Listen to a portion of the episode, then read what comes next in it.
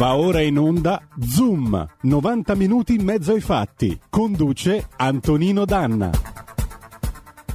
Amiche e amici miei, ma non dell'avventura, buongiorno! Siete sulle magiche, magiche, magiche onde di RPL, questo è Zoom, 90 minuti in mezzo ai fatti. Io sono Antonino Danna e questa è la puntata di questo eh, venerdì 9 luglio 2021. Saluto in plancia comando il nostro condottiero Giulio Cesare Carnelli e, e naturalmente vi ripeto l'appello che ormai sentite dall'inizio di questa stagione di Zoom. Date il sangue, specialmente in questo periodo, in estate il sangue in ospedale serve, contattate l'Avis, le emoteche e quant'altro, ma andate a donare il sangue perché chi salva una vita salva il mondo intero.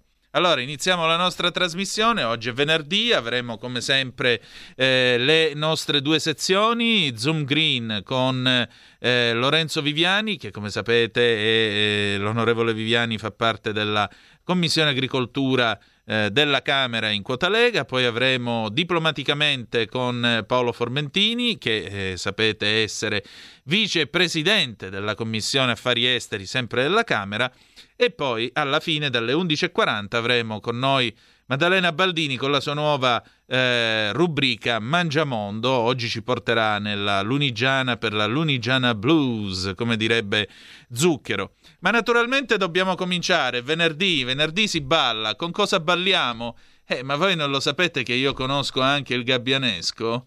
E allora gli Oliver Onions, Brotherly Love 1977, sigla del film Pari e Dispari con Bud Spencer e Terence Hill. E andiamo.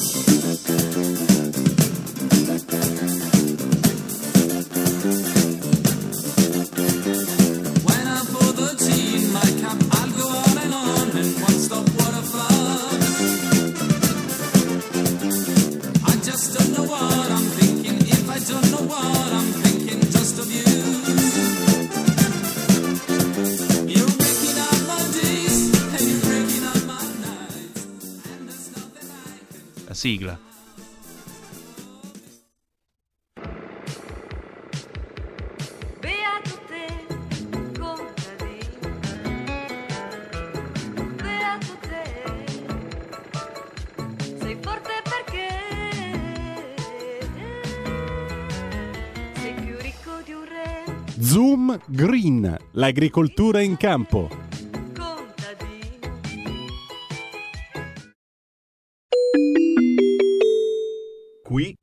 Parlamento. Ed era il 1977, questa era Brotherly Love, la sigla di Pari e Dispari cantata dagli Oliver Onions, film mitologico con Bud Spencer, Terence Hill e una giovanissima Marisa Laurito nella parte della suora che ottiene il passaggio da Charlie Firpo, cioè Bud Spencer, e quando lei scende dal camion che trasporta il pesce dice ma eh, sorella, e lei come fa a vivere la sua vita? E cosa vuole? Sono sposata con Gesù. E lei invece, eh ma io mica sono sposato con la Madonna. Buongiorno a Lorenzo Viviani, ben trovato. Grande, ormai noi questa la divideremo fra Zoom Green e i revival di Bud Spencer, che se lo merita, devo Sì, dire la verità. direi- Quindi so- Direi di sì. Infatti è arrivata una zappa al 346-642-7756. Raul da Cesano Maderno, bella Brotherly Love. E tu ne capisci di cinema, amico mio. 0266203529 se poi vorrete intervenire nel corso della nostra conversazione. Allora, Lorenzo, Intanto buongiorno. ti rivedo in studio, caro Antonino, col mio, col mio faccione dietro, insomma, sul maxi schermo. eh sì, più che Brotherly Love pare Grande Fratello, però Sì. nel senso di Orwell, nel senso orwelliano di 1984. Certo, ti guardo, ti osservo, Esatto. ti osservo dall'alto. ti Big osservo. Lorenzo is watching you. Senti, ehm, intanto buongiorno e ben trovato. Eh, Buongiorno a te, buongiorno a tutti i radioascoltatori di RPL. da dove mi parli oggi? Ti parlo dalla sede della Lega di La Spezia, oggi giornata molto intensa perché naturalmente fine settimana di referendum sulla giustizia, Mm. più di 1500 in tutta Italia, svariati sul nostro territorio, neanche ormai si conta il numero in Liguria e anche tantissimi qua nella provincia della Spezia, ma soprattutto oggi abbiamo Matteo Salvini alle 5 e mezza che verrà a trovarci quindi farà questo tour ligure prendendo la parte di Levante, diciamo, quindi sarà tra poco alle 11 e mezzo a Genova, in, eh, in centro, in piazza, in- ora mi scordo la piazza, ma deve essere piazza 25 ottobre, eh, Mm. forse, ora poi semmai eh, se serve a qualche genovese in ascolto, magari se manda WhatsApp glielo, glielo facciamo sapere più, Sì. più in seguito. Poi sarà Chiavari e poi avremo in, eh, a Spezia, in- in- sul lungomare spezzino, eh, fra i battellieri e i mitilicoltori e i pescherecci che rientrano, un bel incontro, quindi avremo un bel gaze- un,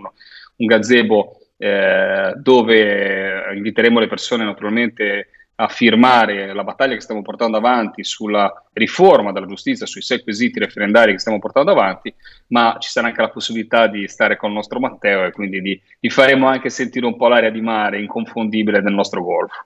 E questo mi sembra il caso, mi sembra proprio il caso, anche perché io molto camillerianamente ti direi che l'aria di mare, pulizia, non solo i polmoni, ma anche i pensieri. Ed è giusto perché in questo momento è necessario essere concentrati davanti a una sfida non da poco, perché la riforma della giustizia è un tema. Noi questa settimana abbiamo avuto un eminente costituzionalista nostra ospite, la professoressa Maria Agostina Cabiddu, la quale appunto ha parlato anche di questo tema, l'idea di fare delle riforme che siano anche condivise e la necessità anche di dare voce in questo caso al popolo con il E ti referendum. posso anche dire una cosa, Antonino, poi veramente prendiamo a, a- a parlare di agricoltura e Sì. di pesca. È anche un modo realmente eh, fuori dai social, fuori da questa, questa ormai questa, questa maschera che anche noi politici ci mettiamo eh, di Facebook, eh, dei selfie, ecco, un modo per ritornare in mezzo alle persone, per f- condividere una, una- una scelta politica, quella delle- dei sei quesiti referendari con le persone, quindi dibatti- dibattito, confronto e, e non è una cosa da poco, devo dire la verità. Matteo eh, ha chiesto a tutti gli eletti di impegnarsi in questa battaglia e ti assicuro che nel momento in cui tutti d'estate comunque sia eh, tirano un po' i remi in barca, non io perché io l'estate lo sai come la pesca lavoriamo ancora di più, Eh certo. però eh, invece si chiede un impegno maggiore a tutti, per ordine e grado, dal consigliere comunale che deve essere al banchetto a firmare, al parlamentare, al consigliere regionale, tutti impegnati fino a settembre nella raccolta delle firme. Quindi secondo me è anche un buon esempio di politica che non vuole essere astratta sui social dove ormai è diventato veramente qualcosa di insopportabile da un certo punto di vista. Lo dico io, sai che io non è che ami i social, quindi ho un po' di, di, di antipatia, un po' di allergia, un po' di allergia da questo mondo dei social. Però invece questo è un modo per ritornare a parlare con le persone, vivere e soprattutto aprire un dibattito. Tante persone ti chiedono informazioni, tante persone eh, firmano una parte dei quesiti, la maggior parte firma tutti i quesiti, però si ritorna a parlare, si ritorna a vivere, si ritorna a fare politica come la conosciamo noi della Lega. Ma vedi Lorenzo, il punto è che in quest'epoca si è persa molto la dimensione della cosiddetta politica da strada. Eh, la politica da strada altro non è che l'incontro diretto col potenziale elettore. Poi lui può anche non essere d'accordo, può pensarla politicamente in maniera esattamente opposta alla tua, però è importante proprio questo incontro di opinioni, il dibattito. Se non c'è l'incontro di opinioni, se non c'è il dibattito, se non c'è la discussione, la società non può andare avanti. E allora la politica deve necessariamente essere da strada e consumare le suole. Perché la politica, diceva Paolo VI, che aveva un padre politico oltre che giornalista e quindi ne capiva e lo sapeva, la politica è la più alta forma di carità possibile e carità non inteso nel senso di elemosina alla gente, perché quello è il reddito di cittadinanza e non è carità. Carità come la intendo io, come la intendeva Paolo VI, è proprio alla radice della parola greca charis, e cioè grazia, e cioè migliorare la polis, la società in cui noi viviamo. Questa è la politica. Per questa è la più alta forma di carità possibile. Altro che i missionari. Ti ho scatenato, ti ho scatenato, ti ho scatenato. Anche Antonio. perché a vederti col saio, Sapevo di toccare delle corde giuste quando ti dicevo quelle cose. Eh, lo so, ma tu ormai, voglio dire, ormai è un gioco anno in che... casa, gioco in casa. Eh, lo so, lo no, so. invece, Senti. passando al tema, al Ecco, tema volevo- agri, al tema pesca, al tema del primario dei nostri produttori, tanto ieri a ennesima manifestazione contro, contro la fauna selvatica, devo dire la verità, con degli slogan molto forti da parte di Coldiretti in piazza Montecitorio, dove proprio città, il- citava proprio così il- il, lo slogan città e campagne contro i cinghiali. Ecco, io penso realmente che Coldiretti abbia voluto, in questo caso, eh, buttare il sasso e cercare di sdoganare alcuni temi. Io però la considero sempre una battaglia pro agricoltura, pro produzioni, pro eh, i nostri cittadini che vivono nel mondo rurale, che lo conoscono e che stanno abbandonando le campagne perché non, so- non hanno più possibilità di coltivare, non hanno possibilità di vivere. È diventato pericoloso andare in giro per le strade da quanti cinghiali, caprioli e, e vari eventuali abbiamo sul nostro territorio. Un equilibrio che non riusciamo a mantenere, un equilibrio che i nostri padri e i nostri nonni conoscevano molto bene. E Esatto. quindi eh, da quel palco abbiamo visto naturalmente la sfilata di tutti i politici. Noi della Lega dicevamo le cose la, la scorsa manifestazione, ricordo che ce n'era stata una identica in pieno governo Conte bis, dove noi avevamo portato avanti delle- una serie di tematiche, le abbiamo portate eh, con atti scritti parlamentari, purtroppo non appoggiati dalla maggioranza precedente, li stiamo riportando adesso cercando di convincere comunque sia questa variopinta maggioranza che prende quasi tutto l'emiciclo, però non abbiamo cambiato idea. Invece tanti sono andati lì a parlare la scorsa volta e sono anche tornati, ha avuto la faccia tosta di tornarci anche adesso, ma poi si sono comportati in questi due anni in maniera completamente, completamente contraria.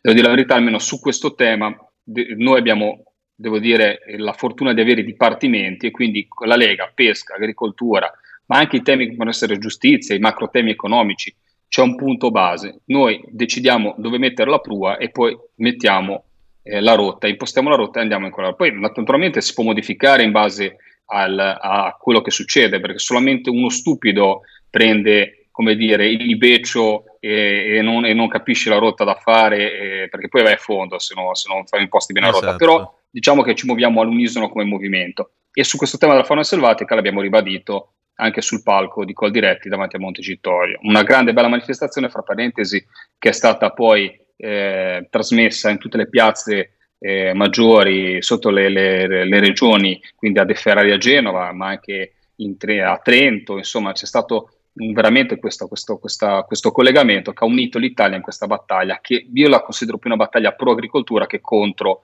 il cinghiale in sé, che eh, insomma non ne ha, fra virgolette, colpa, ma la colpa di un uomo che non riesce a mantenere questo equilibrio.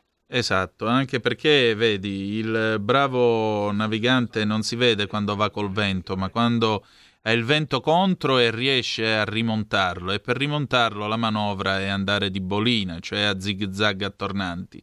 E non sono tutti così bravi da riuscire a farlo. Eh, io quello che volevo dire è questo: mh, i cinghiali. I cinghiali sono soltanto la punta dell'iceberg di un, a mio mediocre avviso, malinteso animalismo. Perché vedi, il punto non è quando io vado in Calabria e mi trovo le impronte dei cinghiali sotto gli alberi di noce o attorno agli ulivi secolari. Non è quello il punto, perché non è quel, quell'ettaro di terreno che, vabbè, me lo devasti o ci passano, non ci passano la notte e pazienza. Non stiamo parlando di un piccolo appezzamento. io penso a tutte quelle grandi aziende, a tutte quelle grandi coltivazioni che vengono danneggiate in questo modo. Non è che uno può dire eh, così, allargare le, ma- le, braccia, dire che ci volete fare. Non è che stiamo parlando della guarda, grandine. Il, il, problema, il problema, Antonino, eh, è che l'ambientalismo, è, è, cioè anche le definizioni purtroppo, perché io sono, eh, anche se sono un pescatore, quindi svolgo un'attività da prelievo, io vengo dal mondo in cui eh, nasce eh, lo studio dell'ecosistema, studio, la, studio de, de, de, del, funzionamento della vita, la biologia. Certo. Quindi io mi sento fortemente ambientalista, ma di un ambientalismo strano, dove l'uomo e il, il, il, il, mondo antropizzato ha un suo equilibrio con la natura circostante che deve essere mantenuto. Quindi io non pretendo di insegnare come deve vivere una persona che nel nostro entoterra, eh, non insegno a una persona che vive in campagna, sui monti, un agricoltore come deve vivere, aspe- l'opera che dovrebbe fare la politica è quella di ascolto di queste persone, perché secondo me il loro ambientalismo è molto più pragmatico, molto più sano rispetto all'ambientalismo di chi eh, non vuole far toccare assolutamente nulla di quello che vuole proteggere, addirittura la zanzara, ma che non è realmente calato sui territori. Tutte persone che naturalmente non diciamo delle brutte parole, però fanno sempre i conti, ma non, mai con le loro tasche, mai con la loro pelle, mai con il loro eh, portafoglio, perché poi sono tranquilli, hanno altri mestieri, magari sono professionisti di città che però poi vanno a, dare, a fare sermoni eh, a, chi, eh, a, chi, vive nel mondo rurale. Ecco, questo non, non, è più sostenibile, anche perché sì, semmai le nostre aree interne si spopolano o vanno a fare la manifestazione col SUV e con l'aria condizionata. Bravo, bravissimo. Invece importantissimo, se eh, prendo la palla al balzo, sì. ieri nel Sosteni Bis, e questa è una bella soddisfazione, siamo riusciti, abbiamo parlato anche nelle scorse puntate, il fondo delle gelate, siamo riusciti a implementarlo, non solo a implementarlo, ma riuscire a far ricadere all'interno di questo fondo che è stato implementato di 55 milioni, sì, infatti, quindi siamo passati da 105 a 160, siamo riusciti a far entrare non solamente le grandinate che hanno messo in ginocchio Lombardia, Veneto, e avete visto anche l'immagine di queste grandinate pazzesche che hanno distrutto eh, interi raccolti dei nostri agricoltori. Ricordiamo sempre che è stata una battaglia vinta a metà perché i danni sono molto più ingenti, però insomma è un primo tassello, come dire, portiamo a casa il risultato, poi riprendiamo il discorso perché non è finito qui. E inoltre siamo riusciti a inserire 5 milioni per l'apicoltura. Sembra una piccola cosa, ma in tutto questo è la prima volta che realmente per le condizioni meteo avverse anche l'apicoltura, che ha questo ruolo importantissimo eh, il settore apistico per il, per il, nostro ecosistema, per il, la, la, nostra natura, ma soprattutto per le nostre produzioni, perché noi abbiamo un miele di altissima qualità. Ricordo sempre, guardate l'etichetta, lasciate il miele cinese di sintesi negli scaffali, guardate, cercate di comprare sempre miele italiano, soprattutto in questo momento in cui i nostri apicoltori hanno veramente bisogno di noi. Esatto. Senti, c'è una telefonata, la passiamo subito. Pronto chi è là? Buongiorno a tutti e due, Lisetta. Oh, signora allora, Lisetta, buongiorno. Buongiorno. Allora, oggi però voglio darvi una notizia al femminile. A Prego. parte che di maschi, mm. ma è più femminile che maschile perché l'oltrepo di Pavia si colora di lavanda. Mm. Allora in, ragazzi, in queste terre collinari che io ho visto, oltre a tutti i prodotti agricoli, vi si aggiunge anche parecchie aziende che si stanno colorando di lavanda. Tanto che queste terre sono indicate da tempo eh, come Provenza Pavese meglio mm. di così, con le distese di campi di lavanda che iniziano a tingersi, eh, ho visto io, di colore dal blu al lilla al viola, è uno spettacolo a vedersi, regalando scorci spettacolari in un'esplosione di colori e soprattutto profumi. Visitando i lavandetti, mi sembra che si chiamano così, sì. prima che le infiorescenze siano tagliate per uh, ricavare l'olio essenziale usato per prodotti cosmetici ed erboristici, gelatine da accompagnare i formaggi, cuscini del benessere e sacchetti per profumare gli armadi. Allora, termino, come per poterli visitare sul sito c'è uh, www oltrepopavese.com. Tutto qua, andateli a visitare se avete tempo che non ne vale la pena. Grazie Elisetta. Grazie. Benissimo. Ma grazie. parlando di imprenditoria femminile, devo dire, ma intanto diamo uno spunto, anche ti, ti aggiorno sull'attività parlamentare, abbiamo sì. anche un testo di legge, tra parentesi, con cui stiamo collaborando. E però a livello percentuale stiamo assistendo realmente a un'esplosione dell'imprenditoria femminile in agricoltura, un ruolo importantissimo, ma ne testimonia la nostra Federica, ma tante no. imprenditrici che noi abbiamo sempre in radio. Devo dire la verità, anche in radio, quando le ascoltiamo, sono sempre più puntuali, più brave, più a conoscenza della situazione rispetto agli uomini. Eh, ma guarda Quindi, che saranno insomma, le donne a salvare il mondo. Eh, quello sicuro, quello sicuro. Io ho l'esperienza di mia moglie, senza mia moglie io sarei realmente un uomo perso. Mia moglie senza di me forse starebbe anche meglio invece perché purtroppo gli do solo grane col mio ruolo politico. Beh, notoriamente una donna è più intelligente di un uomo, per cui c'è poco da fare. Senti, eh, tra l'altro pensavo alla lavanda, la lavanda mi ha ricordato anche, se vi capita, perché io ci passo spesso con la Vespa quando vado verso Sanremo, la lavanda al Col di Nava. È un altro bel posto dove potete vedere la lavanda, è molto mm. alto, mm. fa 970 metri mi pare sul livello del, del mare e quando tu arrivi proprio in cima al, al passo, al Col di Nava, puoi, avere, puoi vedere questo, questo, questo spettacolo e puoi sentire la pulizia dell'aria che anche qui ti pulisce i pensieri perché poi la strada del Col di Nava scende in giù e gradualmente si allarga verso il mare mentre scende verso Imperia e con questa immagine poetica. Sai che, sai che adesso la Vespa sappiamo che l'hai rimessa a posto, sì. ti aspetto naturalmente per il puntatone e finale. Di, infatti ne dobbiamo eh, parlare. Prima della pausa estiva di Zoom Green dove esatto. faremo la puntata sul Savonarola, sul Savonarola. Adesso dobbiamo capire dove imbarcazione esatto. strada perché in questo momento sta seguendo adesso oggi in quel di Seste Levante quindi può darsi che il 29 ritorniamo su Spezia. Meraviglioso. Io ormai sono pronto devo fare solo il pieno mettere in moto e partire. Stamattina guarda sono andato a fare il pieno entro al bar per un cappuccino e una brioche. Sono piombato nel 1983 e appena sono entrato pam sono partiti gli UAM con Club Tropicana. Ti dico solo questo. Stamattina alle sei e mezza per cui Ormai questo Invece ovvia... parlando di mare, parlando esatto, di mare, a proposito di mare, di mare. Abbiamo, abbiamo, avuto un, un, altro bel successo su Sostenibis e ve lo, dirò, ve lo dico prima della pausa, esatto. leggo i minuti, quindi abbiamo ancora qualche minuto per parlarne. Sì. Sostenibis siamo riusciti a, a, togliere il caro canoni demaniali di cui abbiamo parlato tante volte su queste frequenze, esatto. una battaglia che ci sta veramente eh, eh, prendendo anima, corpo ed è una battaglia faticosa perché purtroppo quando in Camera la ragioneria dello Stato, delle, delle, delle finanze, poi riuscire a ritirarle fuori è molto molto molto difficile. Quindi siamo riusciti a, eh, a ampliare, cioè a creare un piccolo settore che era quello di tutte le associazioni no profit, penso alle Lega Navali,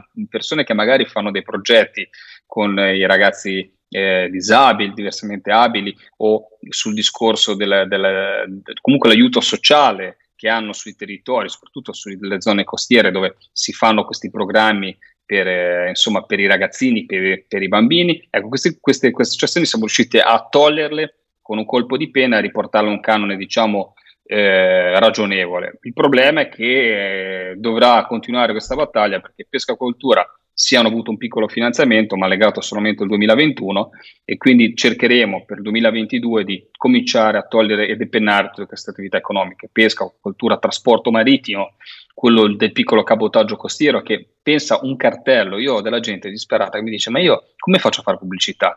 Cioè giro, de- delle, giro delle isole, non so, Gallinara, oppure mm. giro Palmaria, giro vado vai a Porto Venere, scrivi questa cosa qua, metti un cartello per terra, 2500 euro. Ecco, metti una sedia, un bottichino, 2500 euro. Abbiamo della gente che magari ha, dato che fanno il trasporto marittimo, hanno no, disseminato 4-5 cartelli, ogni volta paga 2500 euro. Rendiamoci conto quando si mettono delle norme senza conoscere la natura. E vabbè, si va a fare a casa, sta a casa, rottama tutto e si prende il reddito di cittadinanza, dai.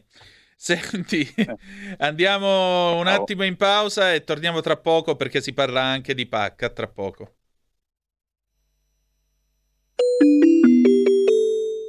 Due per mille alla Lega. Sostieni la Lega con la tua firma. Scrivi il codice D43 sulla tua dichiarazione dei redditi. Assegnare il tuo 2 per 1000 al codice D43 D43 D43 non costa nulla. Aiutaci ad aiutarti. Il tuo supporto è prezioso. Ricorda, D43 per il tuo 2 per 1000 alla Lega di Salvini.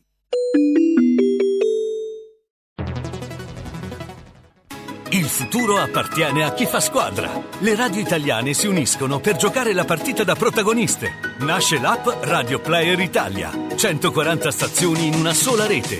Scegli la tua preferita e ascolta il suono perfetto del digitale. Gratis, senza registrazione, senza interruzioni. Compatibile con tutti i device. Le notizie, la compagnia, la musica scelta da chi la ama, la conosce e la vive. Scarica Radio Player Italia. Il futuro batte con la radio nel cuore. Anche RPL è disponibile su Radio Player Italia.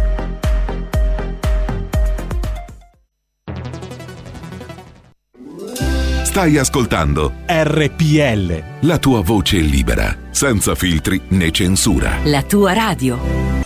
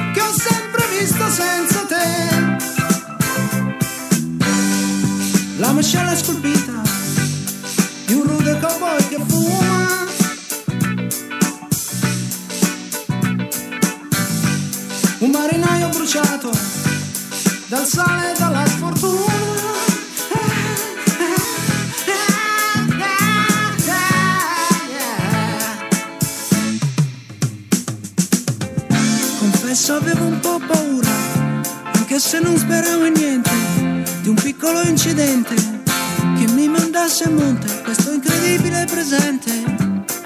La gioia di fare all'amore con te. E invece adesso io cammino nudo davanti agli occhi tuoi, sereno, forte e calmo come non sono stato mai per la prima volta grande, tanto che mi sentirei sicuro anche senza te. Tu mi fai sentire un altro uomo, l'interprete di un film che ho visto tante volte ormai. L'espressione del ghiaccio di un giovane padrino.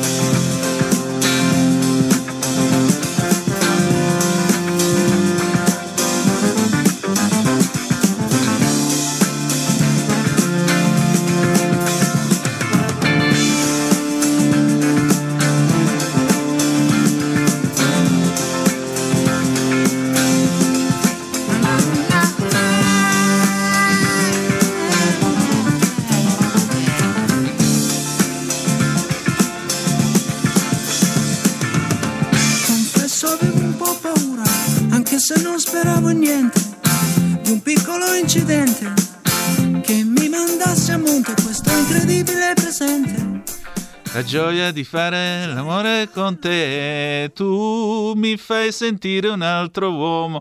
Lucio Battisti, l'interprete di un film 1977, signori, che tiro infinito che ha questo pezzo, veramente. Lucio Battisti, questo è l'album Io, tu, noi tutti, però c'è poco da fare. Quello che a lui interessava, l'aveva detto, la formazione tipo era Lucio Battisti, la batteria, il contrabbasso, eccetera. In questo pezzo c'era tutto. Siete ancora sulle magiche, magiche, magiche onde di RPL. Questo è Zoom, 90 minuti in mezzo ai fatti, nell'edizione green del venerdì. Antonino Danna e l'onorevole Lorenzo Viviani in co-conduzione. Allora, Lorenzo, io ti voglio leggere un messaggio di una nostra affezionata ascoltatrice, Alessandra Fiorentini. La salutiamo. Un cinghialetto come animale da affezione. Nella PAC se ne potrebbe discutere. Che dici? bellissima, bellissima, bellissima. Guarda, io non eh. so chi sia, però trovo geniale questo commento. Fa- facciamo poi alla fine di questa mm. l'ultima puntata di Zoom Green, sveleremo chi è Alessandra Fiorentini esatto. e che insomma ci segue, ci segue tutte le puntate. Esatto. E intanto un saluto ad Alessandra Fiorentini. Mi associo. E... Eh, no, invece sulla PAC assolutamente sì. E purtroppo una PAC eh, che era nata eh, male, e poi ci dirà bene Filippo Pozzi, esatto, il nostro grande Filippo, che è il nostro insomma, punto di riferimento a livello europeo per i regolamenti. E, insomma, sono di, una di quelle persone che eh, non sono su Facebook, magari, o non ci vanno tanto su Facebook, che non pubblicizzano magari tanto il ruolo politico che hanno, ma che sono quei tasselli fondamentali. Diciamo che potrebbe andare avanti senza tanti europarlamentari la Lega in, in, in, a Bruxelles, ma senza Filippo saremmo completamente bloccati sui temi agricoli, perché sono quelle persone che ci mettono cuore e anima, ma sono il supporto che abbiamo noi nel, nella missione politica tutti i giorni. Io ho la, la, adesso fammi citare la, la mia Vai. Barbara Biondi, che è l'alter ego romano, e devo dire la verità sono quelle che ci danno tutto il supporto necessario per portare avanti le battaglie della Lega. E una PAC che, come dicevo, che è nata male, e c'è stato un momento di transizione dove, dove siamo riusciti a togliere tante eh, pappardelle green eh, o comunque sia tutta una declinazione che eh, secondo noi era comunque imprecisa perché comunque devono essere aiuti al settore agricolo, devono essere aiuti eh, eh che devono essere eh, del, per, per, fare sviluppare le nostre imprese, per dare supporto alle nostre imprese, sviluppo, e invece molti di questi comunque sia sono stati canalizzati su un green che non è che siamo contro il green come Lega, diciamocelo esatto. chiaramente, però pensiamo che non ci possa essere un green vero senza lo sviluppo delle aziende. Molte volte, purtroppo, questo sarà il compito italiano, ma ci spiegherà bene Filippo, il, il, green deve essere un motivo in più di sviluppo, ma non può essere una batosta per le nostre aziende, che rischiano di perdere, fra parentesi, tanti tanti fondi che poi, essendo contributori netti, non ci stanchiamo di dirlo, sono soldi degli italiani. Ciao Filippo. Eh, no, ancora non è con non noi. Non c'è Filippo? Ok, no, ancora no, lo stiamo... Caso, allora. Ciao Vabbè. Filippo. un ciao Filippo preventivo. In realtà, ecco, ciao, io, ciao Filippo. Io volevo dire questo. Sono... Eh, e quando ci penso ne è passato di tempo. Sono 15 anni che, bene o male, eh, al seguito di Italia Oggi ho seguito il mondo dell'agricoltura, anzi voglio salutare Luigi Chiarello e tutti i colleghi del Dorso Agricoltura Oggi. E mm, ecco, uno dei grandi temi che in questi 15 anni ci ha sempre accompagnato è la PAC. Questo benedetto terzo pilastro si diceva negli anni 10 che sarebbe stato modificato, che sarebbe cambiato, eccetera, eccetera. Ora, io vorrei dire ai nostri ascoltatori che la PAC oltre a essere soldi e soprattutto tanti soldi degli italiani che vengono versati, soldi che peraltro in proporzione noi non prendiamo perché vanno soprattutto a paesi come la Francia, l'Olanda e così via. Da qui anche tutto il problema delle quote latte con tutti i casini che ci sono stati. Ti dirò di più, adesso intanto Francia è, è con la convergenza esterna e c'è stato il, il, problema negli scorsi anni dei, dei, grandi fondi che hanno preso i esatto. paesi diciamo, che sono entrati adesso, quindi i paesi dell'est, paesi che, come ci dirà bene poi Filippo, se riusciamo a contattarlo, sono quei paesi, sono quei paesi che eh, hanno naturalmente un, un, diverso regime di controlli, ma sono all'interno della comunità europea, hanno una diverse clausole sociali e quindi sfruttamento del lavoro e sono all'interno della comunità europea e quindi insomma dei concorrenti netti con regole diverse dei nostri agricoltori che prendono paradossalmente i soldi italiani, perché essendo eh. contributori netti non ci raccontiamo delle storie, eh, si prendono i nostri soldi per farci concorrenza sleale, quindi è realmente qualcosa che se non viene declinato bene e soprattutto nel momento in cui eh, in questo momento il, il, uno dei concetti della PAC è che rispetto a quella precedente il, il Ministero Roma, un ministero di cui non, purtroppo non mi viene da parlare bene, ma non dalla parte politica, dalla parte purtroppo burocratica, avrà molto più potere rispetto a quello che avevano le regioni, quindi preleva dei poteri delle regioni per declinare la PAC, ma ne prende anche tanto da Bruxelles. Bruxelles ti dà dei, degli obiettivi, ti dice poi devi andare dal punto A al punto B e dal punto decidite come andarci. Ecco, quindi serve un ministero forte in cui non abbiamo. Quindi sarà questi mesi importanti in cui dovremo presentare il piano strategico da presentare a Bruxelles, saranno momenti fondamentali per il futuro dell'agricoltura italiana e purtroppo questo, lo dico chiaramente a te Antonino, ma lo dico anche perché purtroppo non c'è tensione mediatica, è il futuro, i prossimi dieci anni, esatto. il futuro dei nostri agricoltori, il futuro del Made in Italy, il, la concorrenza che ci può essere, sono state inserite delle clausole sociali che anche lì cercheremo di farcele spiegare il meglio possibile da Filippo, ma si parla del futuro del nostro Made in Italy su uno degli atti più importanti rispetto al mondo agricolo che vengono, eh, vengono fatti a Bruxelles e sui giornali si legge poco, il dibattito esatto. politico è quasi a zero. Esatto. Ecco, cerchiamo di alzare la tensione perché il Ministero si deve svegliare e portare a casa il risultato. Esatto, altrimenti il risultato sarà Lorenzo è un intellettuale, quindi lo direbbe in modo molto più educato, io non sono un intellettuale, lo dirò in modo più crudo, il risultato sarà che saremo cornuti e mazziati. Abbiamo al telefono Filippo Pozzi da Bruxelles, buongiorno e benvenuto Filippo. Buongiorno a tutti e a tutti gli ascoltatori, grazie. Filippo, allora la domanda iniziale te la pongo io in modo provocatorio. PAC vuol dire politica agricola europea oppure vuol dire palla al calcagno? Eh, no, allora, eh, intanto sentivo la coda dell'introduzione che facevate su PAC, eh, sulla quale eh, mi trovo molto, che è diciamo così un giudizio di sintesi finale eh, che segna un po' una svolta eh, finale di questa politica agricola che abbraccia molto il tema ambientale. Ehm, eh, io credo che sia ancora una politica agricola europea e in un certo modo anche un'occasione ancora di sostegno per il primo settore eh, è logico che, eh, come sempre avviene in un negoziato dove si deve trovare poi un punto diciamo, eh, comune, eh, più questo punto comune, più questo punto di caduta si allontana dalla fisionomia dell'agricoltura italiana e più eh, diciamo, eh, l'efficacia del risultato finale viene meno. In questo senso, così do anche un, un, subito una, una, piccola nota rispetto a una chiusura di negoziato politica che c'è stata qualche giorno fa, poi la PAC verrà eh, in effetti soltanto votata a testi alla mano il prossimo ottobre.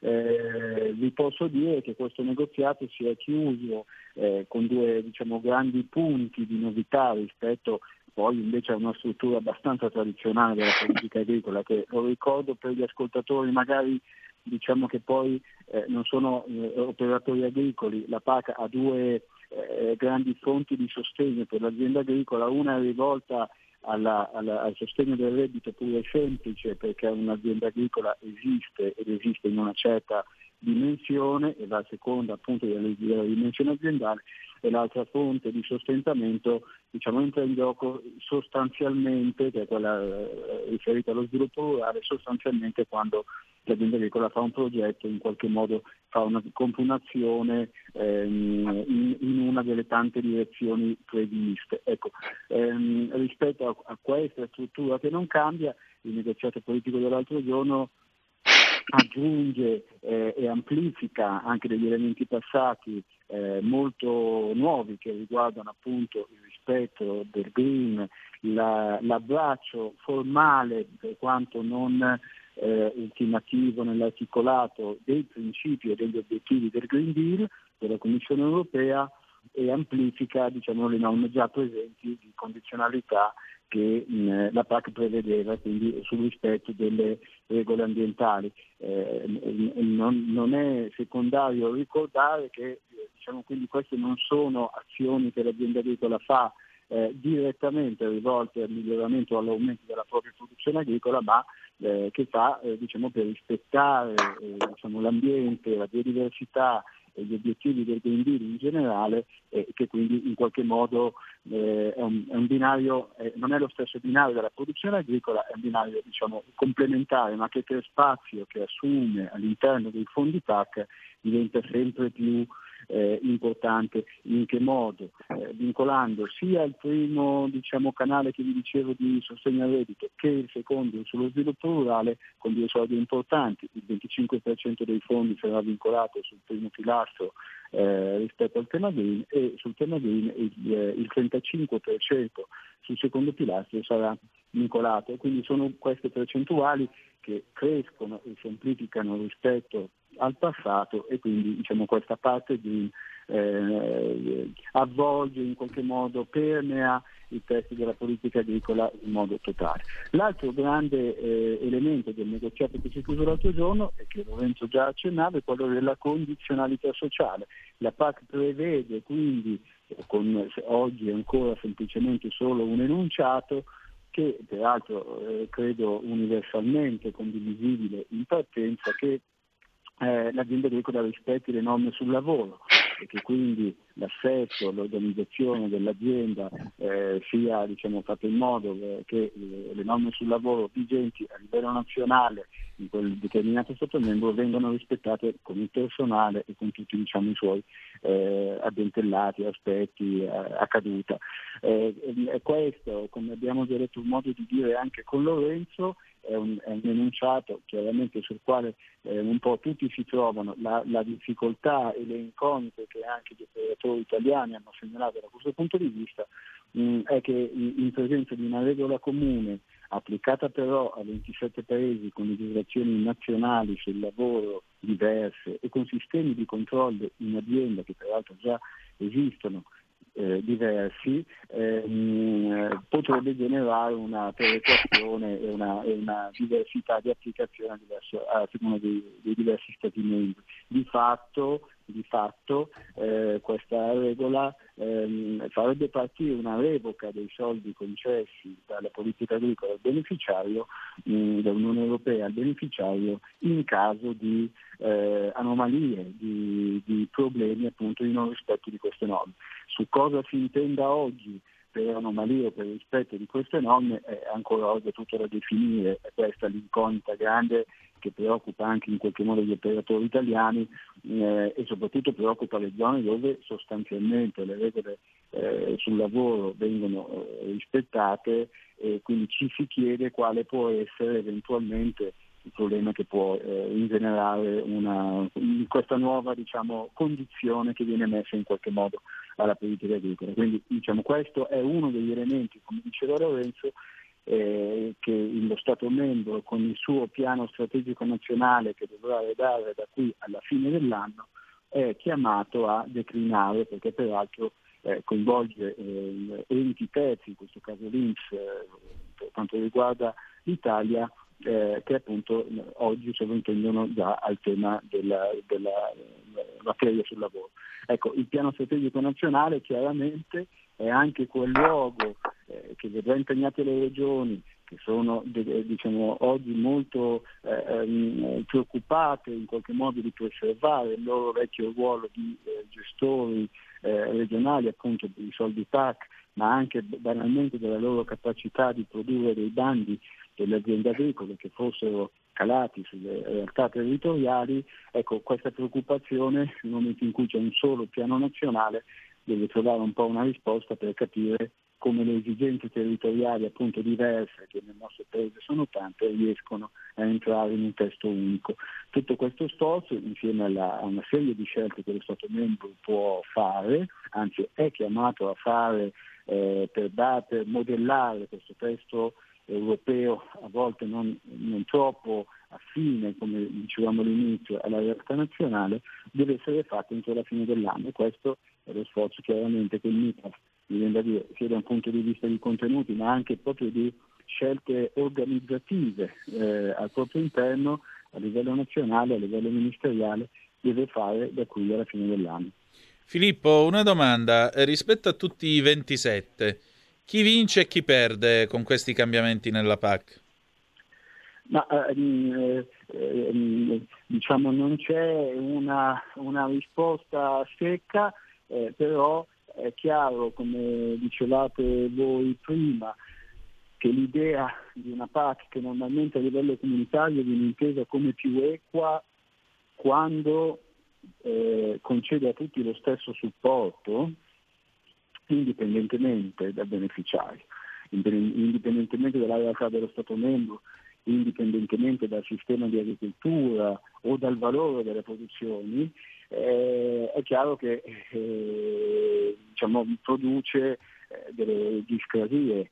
Eh, bisogna sempre vedere eh, il punto di partenza di come uno diciamo, giudica che debba essere diciamo, supportato il primo settore. L'Europa lo intende un po' sempre così, infatti a seconda di questo meccanismo di convergenza esterna eh, si stabilisce che gli Stati membri devono tendere da qui alla fine della programmazione a un obiettivo di eh, convergenza di media degli aiuti indipendentemente diciamo, dalle realtà, insomma, c'è questa concezione. In realtà l'Italia dice un'altra cosa, eh, partendo anche dal presupposto che è uno dei paesi storici e uno dei paesi diciamo, del modello agricolo chiaramente più sviluppato e produce maggiore valore, L'Italia dice invece eh, la, il sostegno della politica agricola deve mirare a fare un'altra cosa, a colmare il reddito che oggi, la differenza del reddito che oggi esiste tra l'azienda agricola e quella degli altri settori produttivi.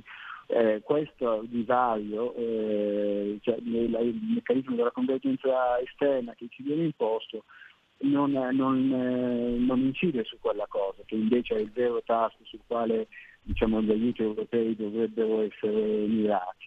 Serve, dovrebbe servire per ridurre questo gap, il gap che esiste oggi per quanto eh, riceve di sostegno l'azienda agricola eh, e, eh, come reddito eh, e, e, quello che viene negli altri settori. Ecco, invece l'Europa preferisce un approccio molto più così egualitario e dice io do, tutto, do a tutti lo stesso, la stessa cifra, quindi è proprio una concezione diversa in questo caso è chiaro che chi partiva da una situazione storica più forte come ad esempio l'Italia, ma come altri paesi diciamo, eh, della parte occidentale dell'Italia, si è visto in questi anni e così sarà sempre nei prossimi, ehm, limare, mediare, tagliare in qualche modo il contributo in favore di una parte un po' più a est degli ultimi Stati membri eh, entrati, che poi ormai parliamo già di situazioni storiche anche quelle eh, che chiaramente avevano un aiuto diverso, molto più basso. Quindi comuni- questo meccanismo di basi comunicanti c'è oggi e ci sarà anche, anche in futuro. Il, il, il, problema è un altro, invece forse è che noi abbiamo un modello di agricoltura molto così, intensivo in qualche modo, noi facciamo sì grande qualità, ma abbiamo bisogno anche eh, per raggiungere eh, delle quantità dell'offerta agricola sul mercato eh, di fare un'agricoltura o un allevamento che molto spesso è anche intensivo, per quanto lo facciamo nel massimo del rispetto delle norme ambientali e nel massimo del concetto della sostenibilità, credo che oggi conosca l'agricoltura, del, modello di agricoltura nella parte occidentale d'Europa, eh, però questo è. È chiaro che tutte le regole che riguardano invece un generale rispetto dell'ambiente, che lo ricordo per l'Europa significa anche non coltivare, per l'Europa, per l'Europa significa anche lasciare la zona ecologica, quindi lasciarla eh, senza coltivazione, senza lavorazione, in modo tale che possa diciamo, contribuire a ripercorrere una certa biodiversità. Insomma. Quindi ecco, tutte queste indicazioni che invece sono rivolte puramente al tema ambientale in qualche modo sottraggono eh, risorse o opportunità alla parte un po' più produttiva, quindi quella più intensiva.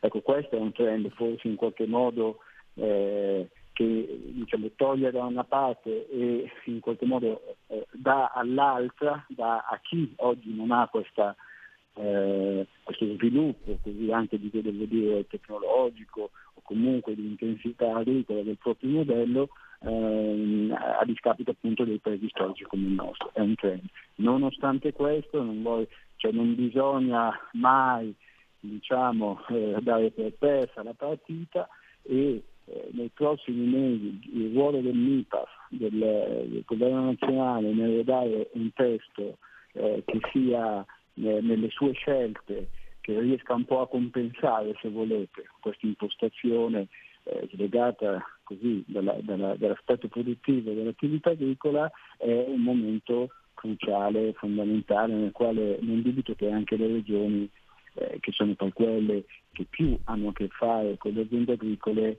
eh, proveranno e sono sicuro riusciranno a far sentire le esigenze.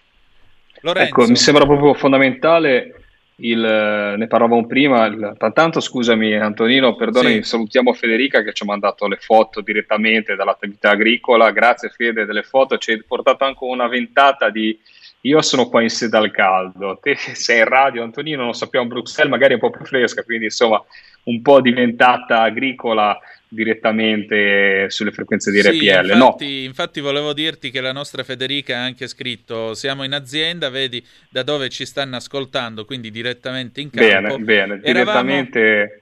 Eravamo sul carro raccolta a smontare le reti antigrandine perché le dobbiamo sostituire. In un'annata normale saremmo sotto le reti a raccogliere le pesche. Quindi parlare di eh. PAC significa incidere su questa cosa qua che avete visto. Quindi non sono discorsi astratti, astratti. ma anzi sono ma il lavoro partita, delle persone la partita importante, scusa Antonino, sì, sì. che poi è la parte finale di, del, eh, si giocherà tutta in Italia, declinata la PAC, ormai pass- fatti gli ultimi passaggi, ci sarà un passaggio formale in plenaria, ma ormai il testo è quello, è a settembre, se poi mi correggi Filippo se sbaglio, poi sarà tutta una partita italiana, quindi tutto nelle mani del Ministero. Con l'ultima domanda Filippo, veramente poi eh, ci lasciamo con l'ultima tua battuta, Ecco, secondo te l'Italia è pronta a una sfida di questo tipo? Cioè è sicuramente una sfida che comincia in salita, perché comunque abbiamo delle condizionalità importanti sia sul green che sul sociale. Ecco, siamo pronti a, a fare un piano strategico eh, con i fiocchi, ma soprattutto per una volta fare gli interessi nazionali, perché la mia paura è sempre quella di, eh, lo vedo nel settore della pesca, ma si diciamo, si assapora purtroppo anche in tutti i temi agricoli, di essere staccanovisti, cioè quando invece quando c'è un regolamento europeo c'è un minimo di interpretazione, questo ve lo dico perché da legislatore italiano purtroppo lo vivo tutti i giorni, anche il Ministero nei suoi decreti attuativi, nei suoi decreti eh, ministeriali, riesce a essere più stringente di Bruxelles, cioè proprio per la paura, per la paura che vede che abbiamo come Italia di andare contro i dettami di Bruxelles. Invece io vedo gli altri paesi che realmente camminano sul, sulla lama del rasoio, camminano eh, sul confine proprio perché cercano di portare a casa il risultato al 100% per il proprio paese, per il proprio sistema paese. Ecco, eh, secondo te Filippo, come sarà la partita del piano strategico nazionale? Che naturalmente dipende più da noi, fra virgolette, che siamo a Roma, però da, da Bruxelles come la vedi? Beh, eh, io po- posso così provare a fare, eh, diciamo, a, a passarvi una impressione, che è un'impressione davvero da osservatore esterno diciamo, poco dentro uh, un funzionamento eh, nazionale e ministeriale. Posso però dirvi ad esempio che eh, il governo italiano e l'IPAF erano a fianco eh, dell'atteggiamento negoziale che il Consiglio ha tenuto nelle ultime fasi della PAC e che ha fatto in modo su alcune di queste eh, misure relative al Green di prevedere anche dei correttivi o delle fasi di ingresso con delle percentuali diciamo, più morbide eh, sulle quali magari fare una verifica nel tempo per capire se eh, quella direzione eh, potrebbe essere una direzione corretta. Insomma, ha cercato anche eh, con l'esigenza banalmente di doverlo applicare per le proprie aziende agricole, questi consigli, questo,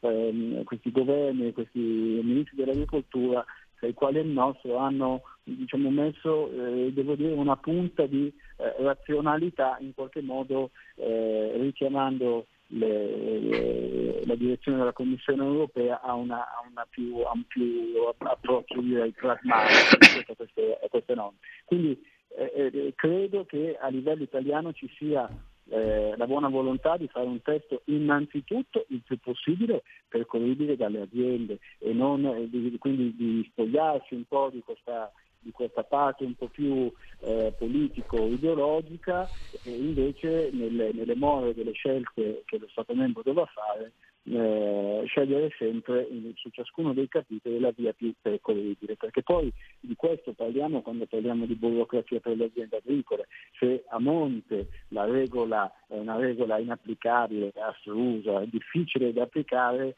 eh, dopo tutti i passaggi dei centri organizzativi, istituzionali e amministrativi non può che diventare come una valanga una regola inapplicabile certo. da parte delle aziende o troppo onerosa. Quindi eh, questo è un, è un tema strategico sul quale come sempre è avvenuto un po' nella storia del nostro paese, il ruolo dell'amministratore più vicino al territorio può essere determinante, in questo caso delle regioni, che ripeto ecco. hanno anche l'interesse diretto a tutelare la loro funzione che fino ad oggi è stata quella, eh, sia di scrivere i bandi per le aziende agricole che fossero interessanti, appetibili, eh, declinati in modo corretto sulle esigenze del territorio, sia, di, sia quella di distribuire i fondi della politica agricola. Ecco, quindi hanno l'interesse che queste funzioni trovino spazio all'interno del, del piano strategico per, per continuare ad essere interfaccia vicina al territorio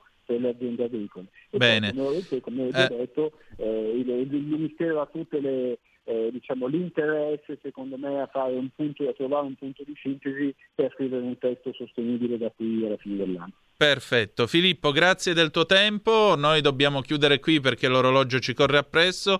Saluto anche Lorenzo Viviani e ci diamo appuntamento a venerdì prossimo. Pausa e torniamo con Diplomaticamente. Ciao.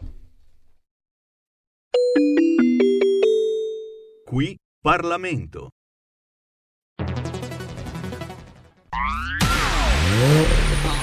Auto nuova fiammante col suono nuovo. È il DAB Plus che si sente a tuono. La provi e senti subito com'è che va. DAB Plus la tua radio migliorerà. Digital Radio, il suono perfetto. DAB Plus anche RPL, la tua radio, è in Digital Radio. Porta con te ovunque RPL la tua radio. Scarica l'applicazione per smartphone o tablet dal tuo store o dal sito radiorpl.it. Cosa aspetti?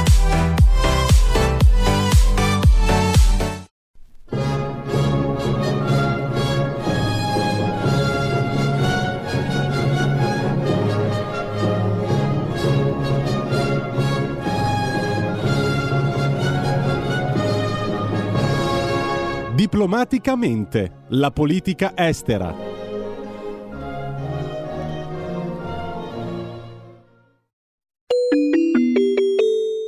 Qui Parlamento. Oltrini ha chiesto di parlare il deputato Paolo Formentini.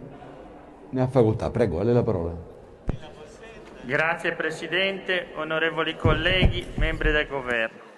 Siamo qui riuniti per discutere un atto di indirizzo, una mozione concernente la concessione della cittadinanza italiana a Patrick Zaki, studente egiziano iscritto all'Università di Bologna e attualmente detenuto nelle carceri del suo paese d'origine. Una vicenda delicata, difficile, quella in cui è coinvolto il giovane, che chiama in causa valori e interessi, in perenne tensione nella formulazione vie più complessa invero della politica estera di una democrazia come la nostra. Dal nostro punto di vista non ci sono dubbi. La politica estera italiana non può essere orientata soltanto al mero perseguimento dei nostri interessi nazionali, ma deve anche essere volta alla promozione di valori e alla testimonianza di una visione del mondo e la difesa dei diritti umani ne è sicuramente pienamente parte, così come anche per tanti paesi occidentali, in testa gli Stati Uniti. Siamo egualmente persuasi del fatto che Zaki sia stato vittima di un sopruso e di una palese violazione dei propri diritti individuali, una circostanza che deploriamo con tutte le nostre forze. Siamo anche sicuri che l'abuso di cui è stato vittima non sia affatto un caso isolato, ma sia parte di un fenomeno molto esteso. Non ovunque, infatti, l'azione di tutela dell'ordine pubblico e di applicazione delle leggi si sviluppa secondo i canoni che contraddistinguono la prassi attuata nel nostro Paese. Ma qual è allora l'idea di fondo di questa iniziativa parlamentare sulla quale siamo chiamati a pronunciarci qui?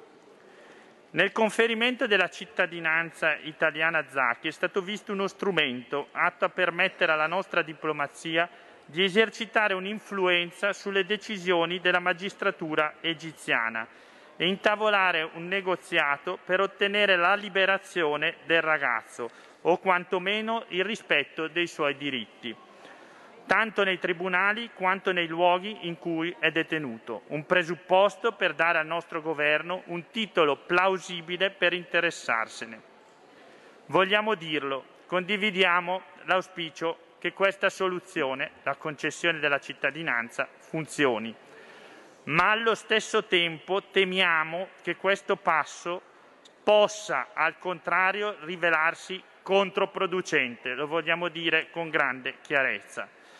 Capiamo quindi le intenzioni, ma esprimiamo più di un dubbio sui risultati che ne deriveranno. Come ci ha insegnato Karl Popper, dobbiamo sempre ricordare che esistono conseguenze inintenzionali di azioni umane intenzionali. Si tratterà, come ha detto inoltre il nostro segretario federale Matteo Salvini, di un intervento spot, isolato, che difficilmente avrà un impatto più ampio e che potrebbe anche, è bene ripeterlo, rivelarsi dannoso per le sorti del ragazzo. Non solo perché quanto oggi farà quest'Aula potrebbe essere percepito come un'ingerenza nella sovranità nazionale egiziana, con la conseguenza paradossale di creare un problema aggiuntivo al ragazzo, ma anche e forse soprattutto perché non dobbiamo dimenticare che l'Egitto è un partner importante dal punto di vista economico, e anche ai fini del mantenimento della sicurezza internazionale nella regione mediterranea, dalla lotta al traffico illegale di esseri umani al contrasto al terrorismo jihadista. Va anche ricordato come l'Egitto è stato il primo paese arabo a firmare un trattato di pace nel 1979 con Israele e anche in virtù di questo la mediazione che l'Egitto ha posto in essere tra Hamas e Israele nella recente guerra. Ecco perché oggi vogliamo ponderare le parole, essere cauti, raccomandando al Governo l'adozione di un approccio diplomatico realistico improntato alla moderazione e alla prudenza. Voteremo a favore con le criticità che abbiamo testé espresso esprimendo altresì grande fiducia in quelle verifiche per la concessione della cittadinanza che il Governo vorrà porre in essere. Grazie. Qui Parlamento.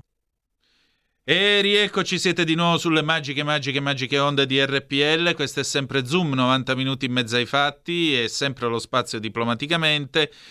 Paolo Formentini oggi non è con noi, ma ci ha mandato questo intervento appunto che ha tenuto alla Camera nei giorni scorsi proprio per appoggiare la mozione per la concessione della cittadinanza italiana a Patrick Zacchi. In particolare, riferisco da Il Giornale di Brescia, il nostro Paolo ha dichiarato che la politica estera italiana non può essere orientata soltanto al mero perseguimento dei nostri interessi nazionali, ma deve essere anche volta alla promozione di valori e testimonianza di una visione del mondo e la difesa dei diritti umani ne è sicuramente pienamente parte, così come anche per tanti paesi occidentali. C'è comunque qualche, eh, diciamo così, dubbio a proposito della risoluzione, a proposito della concessione della cittadinanza. Condividiamo l'auspicio che questa soluzione funzioni, ma allo stesso tempo temiamo che questo passo possa al contrario rivelarsi controproducente. Potrebbe rivelarsi dannoso per le sorti del ragazzo non solo perché quanto oggi farà l'Aula potrebbe essere percepito come un'ingerenza nella sovranità eh, nazionale, egiziana, per cui naturalmente il regime di Al-Sisi avrebbe, potrebbe reagire in maniera non proprio cortese. Questo era lo spazio di Paolo Formentini, adesso la potete vedere già su radiorpl.it oppure sulla nostra pagina Facebook o ancora sul nostro canale YouTube tra poco la sentirete in voce. Ladies and gentlemen, è giunto il momento della seconda puntata di Mangiamondo con Maddalena Baldini. Mangiamondo, bei posti e buone bevute a cura di Maddalena Baldini.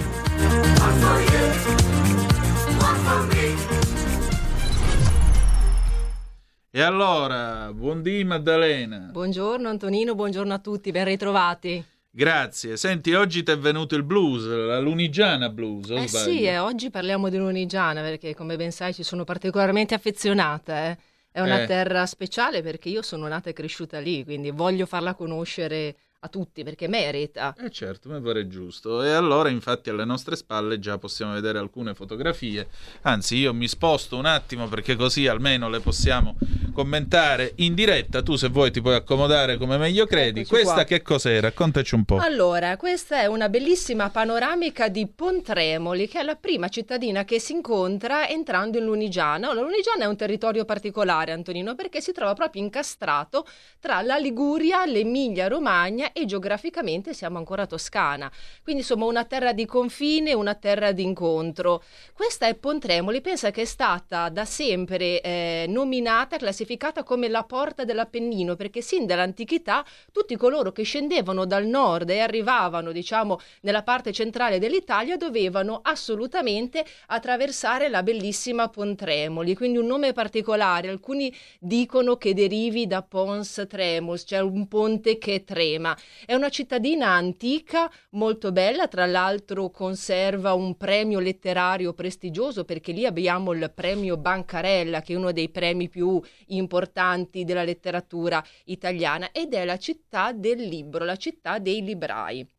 Eccola qua, questa è un'altra bellissima fotografia panoramica di Pontremoli dove si può vedere il ponte più antico della cittadina verso il fondo e vediamo il fiume Magra perché la Lunigiana è attraversata dal fiume Magra che arriva poi sino eh, al mare. Ehm, in questa magnifica cittadina possiamo trovare anche degli aspetti artistici importanti perché per esempio abbiamo il cosiddetto barocco pontremolese, cioè uno stile Mm. artistico particolare che abbiamo solo noi, quindi è una città veramente eh, da visitare, veramente bella. Tra l'altro è dominata da un castello che si chiama Castello del Piagnaro, che è una fortezza, eccola lì, benissimo, una fortezza che risale all'incirca all'undicesimo secolo e si chiama Piagnaro perché è costruito con le piagne, quindi con delle pietre eh, particolari e questo domina dall'alto tutta eh, la vallata pontremolese e piano piano si scende sempre eh, attraversata dal fiume Magara e arriviamo in un paese che io adoro particolarmente che si chiama Filattiera. Eh, questo- già. eh, tu Nino lo conosci perché te ne ho parlato diverse volte e non so se hai avuto il piacere di visitarlo già qualche volta, ma dobbiamo No, non ho ancora avuto caso. questo piacere, devo dire la verità. Però, ehm, tra l'altro, io vorrei ricordare, vediamo se ho studiato, Sì? che eh, qui ci troviamo. Tu parlavi di chi scendeva dal nord, non stiamo parlando soltanto di scendere dal passo della Cisa, ma stiamo parlando anche di cammini che oggi sono cammini di fede, che un tempo era una grand route, se posso usare questa espressione nel mio imperfetto francese, eh, che collegava niente meno l'Inghilterra e la Scozia con Roma, perché parliamo della via francigena. Benissimo, infatti la Lunigiana è attraversata completamente dalla via Francigena e proprio a Filattiera c'è, c'è una tappa che all'epoca era fondamentale, ossia la Pieve di Sorano. Questa pieve è importantissima perché eh, era il, il passaggio obbligatorio per arrivare poi in una città importante che eh, adesso non c'è più, che è la città romana di Luni, che oggi attualmente eh, viene identificata come Sarzana. Tanto è che la Lunigiana prende proprio il, il nome mh, da questa antica città. La Pieve di Sorano è una costruzione di epoca romanica, anche se eh, gli scavi hanno portato alla luce delle costruzioni precedenti e c'è un dettaglio particolare, la Lunigiana, Pontremoli, Filattiera è terra di statue steli, che sono queste grandi costruzioni in pietra, quindi blocchi unici, che erano poi un, un culto pagano. E a Pontremoli, proprio nel castello del Piagnaro che abbiamo citato prima, c'è un magnifico museo dove si possono eh, osservare e, e dove sono, sono conservate. Ma la Lunigiana, Nino, è una terra non solo bella artisticamente e Esatto. storicamente, tra l'altro concedimi, visto che ricorrono i 700 anni dalla morte di Dante, la Lunigiana è citata niente meno che dal grande poeta, dal grande Dante Alighieri, precisamente nel Purgatorio, in riferimento a Corrado Malaspina, perché Dante è stato in Lunigiana precisamente nel 1306 ed era stato chiamato proprio per mettere pace tra la nobile famiglia Malaspina che eh, aveva la proprietà, aveva le proprietà in Lunigiana e niente meno che i vescovi di Luni, quindi aveva un ruolo importante e abbiamo avuto l'onore di ospitarlo. Che, questo che si vede nella fotografia è una parte del castello dei Malaspina proprio nel paese di Filattiera, nel borgo antico di Filattiera. Quindi territorio dove veramente sono passati tutti e dove abbiamo illustri testimonianze. Ma caro Nino, parliamo anche, oltre che di arte, di cultura, di storia, di natura bellissima, andiamo anche a parlare di cibo, no? Perché la lunigiana... eh, Parliamo è- anche di questo elettrodotto con i suoi cavi che violenta una foto come questa di Bruce Hammers. Guardate qua, Alba con vista sulle Apuane e pa nel Eh, centro beh. stu bel elettrodotto. Vittorio Ahimè. Sgarbi quando dice certe cose dice sacrosante verità. Assolutamente, tra l'altro Vittorio Sgarbi è un affezionato della Lunigiana, ama tantissimo Pontremoli, quindi spesso lo troviamo assieme a un altro abitante illustre di Pontremoli che è il cantante Zucchero, insomma, quindi eh, abbiamo anche queste, queste chicche, insomma, Lunigiana terra di montagna, terra di mare, perché poi nell'arco di mezz'ora di macchina Certo. arriviamo direttamente eh, in Versiglia, quindi ci affacciamo direttamente sul mare. C'è una vegetazione magnifica, da una parte abbiamo l'Appennino tosco-emiliano, dall'altra parte abbiamo le Alpi apuane, famose e conosciute per l'estrazione del marmo. Pensa che anche il grande Michelangelo Buonarroti veniva direttamente nelle cave per prendersi i blocchi di marmo, ehm, secondo lui più belli per fare Eh, infatti non c'è la opere. cava Michelangelo che si chiama Eh, proprio infatti, così. bravissimo, quindi abbiamo mh, veramente tutto e, e affacciamoci anche sul discorso dell'enogastronomia. Eh, che si mangia? Si mangia quella che viene definita la cucina povera della tradizione, ma è una cucina assai saporita. Questa fotografia, per esempio, è il nostro pane tipico che si chiama crescente perché lievita, perché cresce e viene cotto appoggiandolo sulle foglie di castagno. Quindi si raccolgono a primavera le foglie di castagno, quelle appena germogliate, ancora tenere, si mettono ad essiccare e si usano poi, diciamo, come base di cottura. E abbiamo anche un forno particolare che si chiamano i testi, un forno Sì. che si chiamano i testi. Tanto è che eh, dai testi poi prende il nome un altro piatto tipico che sono i testaroli pontremolesi, un'altra eh, eccellenza.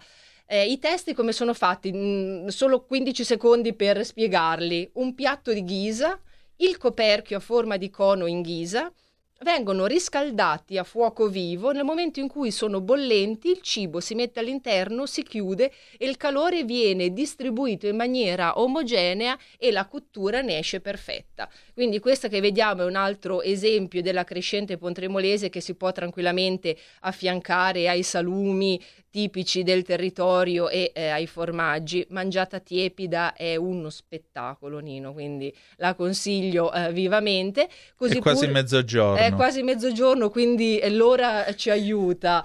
Eccolo qua il tagliere. Benissimo, ecco abbiamo il, il tagliere con eh, i salumi tipici, quindi salame. Eh, tra l'altro abbiamo un, um, un salume particolare che si chiama spalla cotta, che viene fatta, che viene realizzata e viene mangiata solamente nel mese di giugno perché è proprio una preparazione eh, a chicca.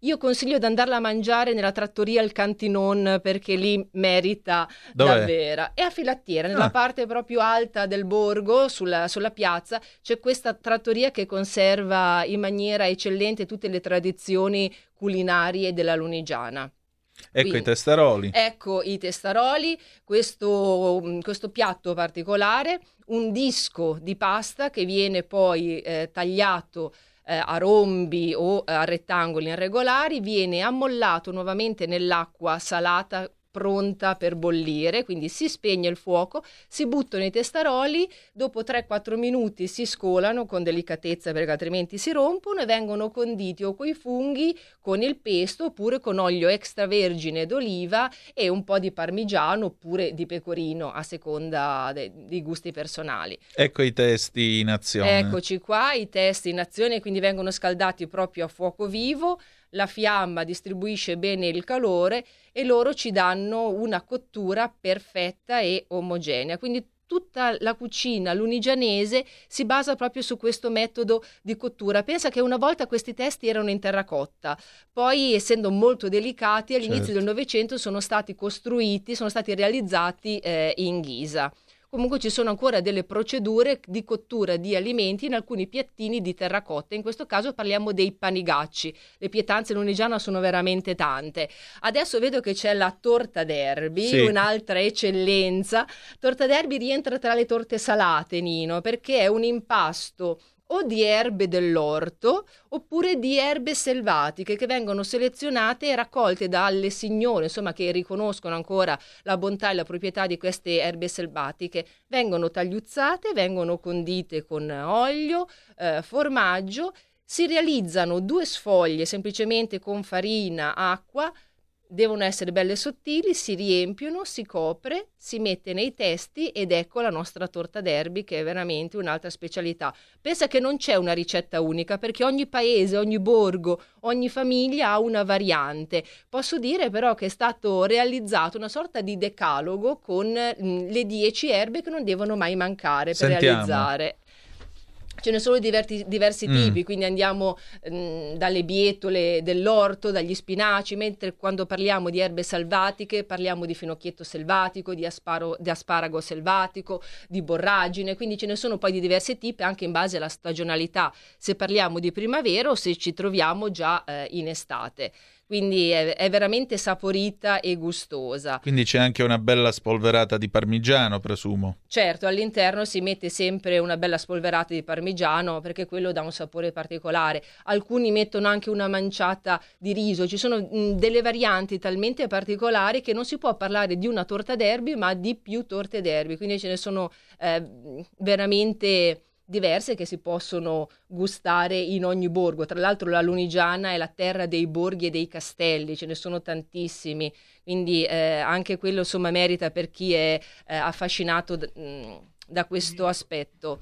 Abbiamo, vedo in fotografia, ecco qua, abbiamo parlato di Passo della Cisa, è proprio il, il valico Passo della Cisa perché si incide il monte e qua troviamo il santuario della Madonna della Guardia che si festeggia il 29 di agosto. Anche in questo caso c'è una tradizione particolare perché tutti andiamo sui prati che si trovano attorno al santuario a fare picnic e a festeggiare. Speriamo che si possa fare eh, anche quest'anno. L'ultima cosa, come vino, mettiamo un bel colli di luni, un bel vermentino che sta bene su tutto ciò che abbiamo presentato, fruttato, minerale, invitante, fresco, perfetto per l'estate, caro Nino. Ecco, a maggior ragione portatevela quando andate a fare la scampagnata il 29 di agosto. Maddalena, grazie come sempre Grazie a voi. per la tua presenza, grazie per questo giro enogastronomico d'Italia che ci stai facendo fare.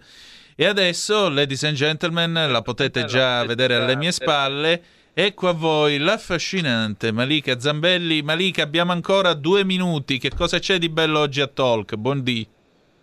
Buondì, buondì. Allora, velocemente parlerò di sogni, interpretazione dei sogni in compagnia di un analista, counselor, quindi insomma parleremo anche dell'opera, una delle opere più famose di Freud, l'interpretazione dei sogni, e cercheremo di capire insieme a lui quali sono le simbologie oniriche più importanti e soprattutto quanto è importante lavorare proprio anche sull'interpretazione dei sogni nel lavoro di autoanalisi, quindi di conoscenza di sé.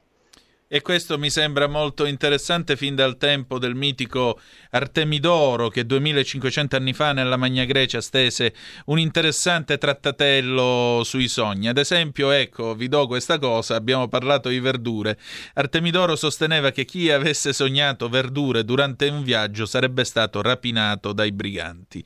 Quindi Quindi finite la peperonata, scendete, però state attenti a quello che sognate stanotte, gente. Specie se siete lungo l'autostrada. e se vai a. Palermo non mangiare le banane. Esatto, come vedi, prima di Roberto Benigni c'è stato Artemidoro di Dardi. Bene, noi abbiamo finito. Io vi lascio nelle mani della nostra Malika Zambelli. Chiudiamo qui, ci ritroviamo lunedì alle 10.35 trattabili sulle magiche, magiche, magiche onde di RPL. Domani c'è il garage dell'Alfista alle nove e mezza. Siate bialbero come noi lo siamo. Che altro dire di più? Che ci lasciamo con una bella canzone d'amore. E, chi poteva essere se non eh, Zucchero con eh, Blue? Grazie di essere stati con noi e ricordate che the best is yet to come, il meglio deve ancora venire. Vi hanno parlato Maddalena Baldini, Malika Zambelli e Antonino Danna. Buongiorno.